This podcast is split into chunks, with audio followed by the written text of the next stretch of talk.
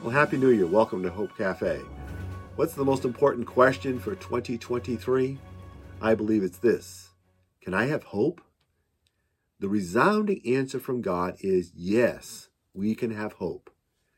Paul writes to the Roman church, he says, May the God of hope fill you with all joy and peace as you trust in him, so you may overflow with hope by the power of the Holy Spirit. We may have lofty goals to be a hero, to complete all our tasks, to have all our resolutions fulfilled. But our first task is to care for our soul, to surrender to God our concerns, our worries. And as we put all our cares in His presence, lay them in His lap, surrender them to His feet, then He'll give us the hope that we need that come what may, God will be with us. I believe that it's our experience with God's love in our lives that changes everything. We may have gone through some really difficult things in 2022, but the God of love is right there for us as we enter into 2023. He knows exactly what you've been through, and He wants you to become the person of God in your situation to complete the assignment, the mission God has given you.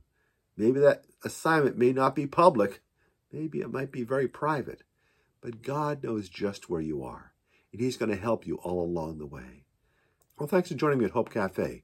I encourage you to look up the song Living Hope by Phil Wickham. If this has spoken to your heart, I encourage you to share it with others. Click like and subscribe. Thanks for staying with me for a final thought. Recently, we had some trees taken down in our backyard.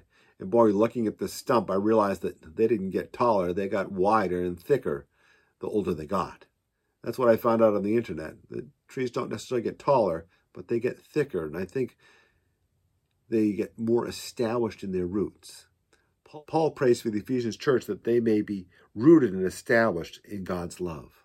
I believe as followers of Christ, we should be continually experiencing the love of God to become the loving people God wants us to be all of our lives.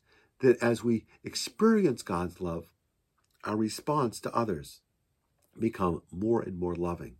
We can't do this in our own strength. We have to do it by the power of the Holy Spirit.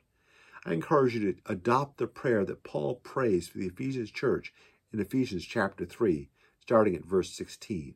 Let me pray that prayer over you today.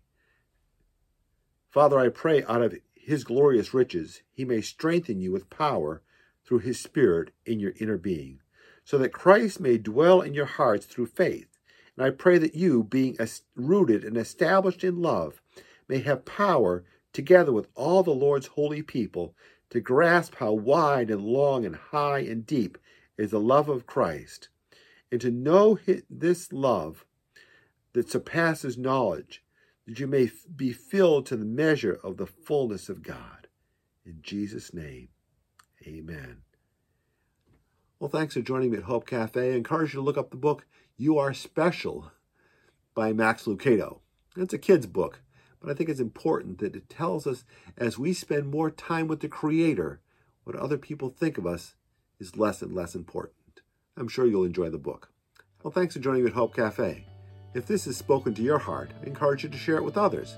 Click like and subscribe then you'll hear more and more of our Hope Cafe messages. Well, thanks for joining me at Hope Cafe. Have a great day.